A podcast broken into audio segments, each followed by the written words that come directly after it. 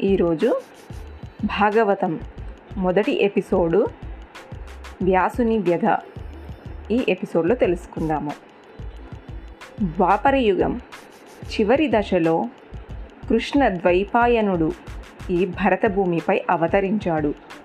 ఆయన తల్లి సత్యవతి తండ్రి పరశుమునీంద్రుడు శ్రీ మహావిష్ణువు. అంశతో జన్మించిన కారణంగా కృష్ణ ద్వైపానుడు పుట్టుకతోనే యోగి అయినాడు. తపస్సు చేసి దైవానుగ్రహం సాధించి సకల వేద శాస్త్రాలను అభ్యసించాడు. బ్రహ్మ జ్ఞానాన్ని పొందాడు. త్రికాలవేత్తగా ప్రఖ్యాతి చెందాడు. ఒకనాడు వేకువనే స్నానానికై కృష్ణ ద్వైపాయనుడు సరస్వతీ నది తీరానికి చేరుకున్నాడు. స్నానం చేసి ఏకాంత స్థలంలో కూర్చున్నాడు. ధ్యానం చెయ్యసాగాడు. ఆ ధ్యానంలో జరగబోయేదంతా ఆయనకు తెలియవచ్చింది. త్వరలోనే కలయుగము రానున్నది. ఆ యుగంలో మానవులంతా అవినీతి పరులై అధర్మ పరులై పాపాలే ప్రాణవాయువుగా జీవిస్తారు.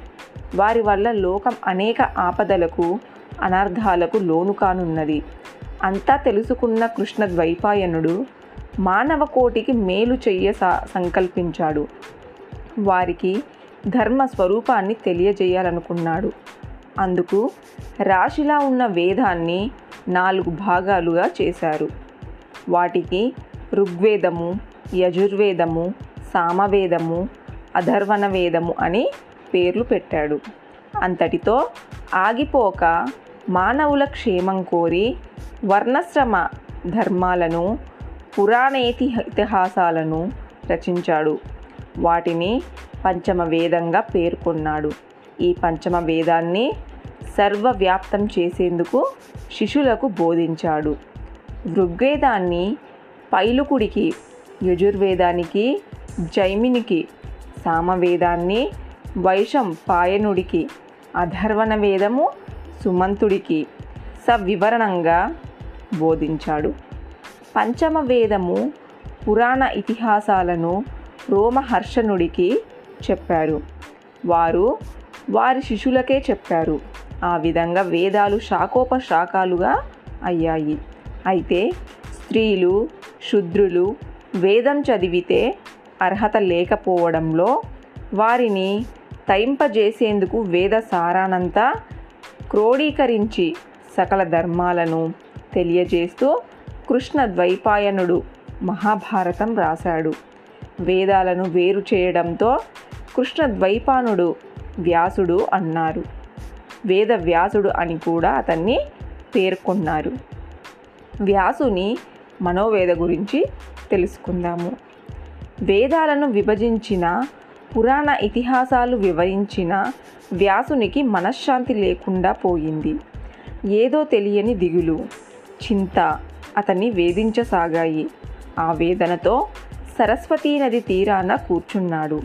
మళ్ళీ ఏమిటిది? ఎందుకు ఈ వ్యధ?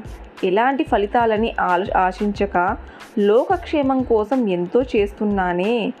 దైవ ప్రార్థన ప్రాణంగా జీవిస్తున్నాననే తనకెందుకు ఇలా జరుగుతోంది? ఈ బాధ తీరేదెలా? అని వ్యాసుడు తలపట్టుకున్నాడు. అప్పటికప్పుడు నారద మహర్షి వేంచేశాడు. నారదుణ్ణి చూసి వ్యాసుడు చేతులు జోడించి నమస్కరించాడు. తగిన మర్యాదలు చేశాడు. ఉచిత ఆసనాన్ని కల్పించాడతనికి ధీనంగా దిగులుగా ఉన్న వ్యాసుణ్ణి గమనించాడు నారదుడు. ఇలా అడిగాడు పరబ్రహ్మ ఉపాసకుడివి నువ్వేమిటి ఇలా ఉన్నావు? ఏమిటి నీ బాధ? ఏం చెప్పమంటావు మహర్షి? ఎందుకో ఏమిటో నా మనసంతా అల్లకల్లోలంగా ఉంది. తెలియని బాధ పట్టి పీడిస్తుంది. వేదాలను వేరు చేశాను. పురాణ ఇతిహాసాలను రచించాను. పంచమ వేదము మహాభారతము వివరించాను. అయినా ఏదో లోపం వెలితి మనశ్శాంతి లేదు. త్రిలోక సంచారివి నీకు తెలియని రహస్యం లేదు. చెప్పు మహర్షి నేను చేసిన తప్పేమైనా ఉందా? ఉంటే చెప్పు. క్షమించమని భగవంతుణ్ణి వేడుకుంటాను. లేదంటే మనశ్శాంతి కోసం నేనేం చెయ్యాలో చెప్పు. కాస్తంత పుణ్యం కట్టుకో ప్రార్థించాడు వ్యాసుడు. సమాధానంగా ముందుగా సన్నగా నవ్వాడు నారదుడు. తరువాత ఇలా అన్నాడు. ధర్మాలు నువ్వెన్నైనా చెప్పు. శ్రీహరి మహిమను చెప్పనప్పుడు అవన్నీ వ్యర్థాలే. నువ్వు రచించిన పురాణ ఇతిహాసాలు భగవంతుడు ఒక పాత్రే కానీ ప్రధానం కాకుండా పోయాడు. అందుకే నీకు మనశ్శాంతి లేకుండా పోయింది. అవునా? అని ఆశ్చర్యపోయాడు వ్యాసుడు. తప్పు చేసిన వాడిలా చెంపలు వాయించుకున్నాడు. ఇప్పటికైనా మించిపోయింది లేదు. నువ్వు శ్రీమన్నారాయుణ్ణి లీలలన్నీ ప్రధానంగా చేసుకొని ఓ గ్రంథాన్ని రచించు. అది లోకంలో భగవత్తములందరికీ శిరోధార్యమై భాగవతం పేర ప్రసిద్ధి చెందుతుంది.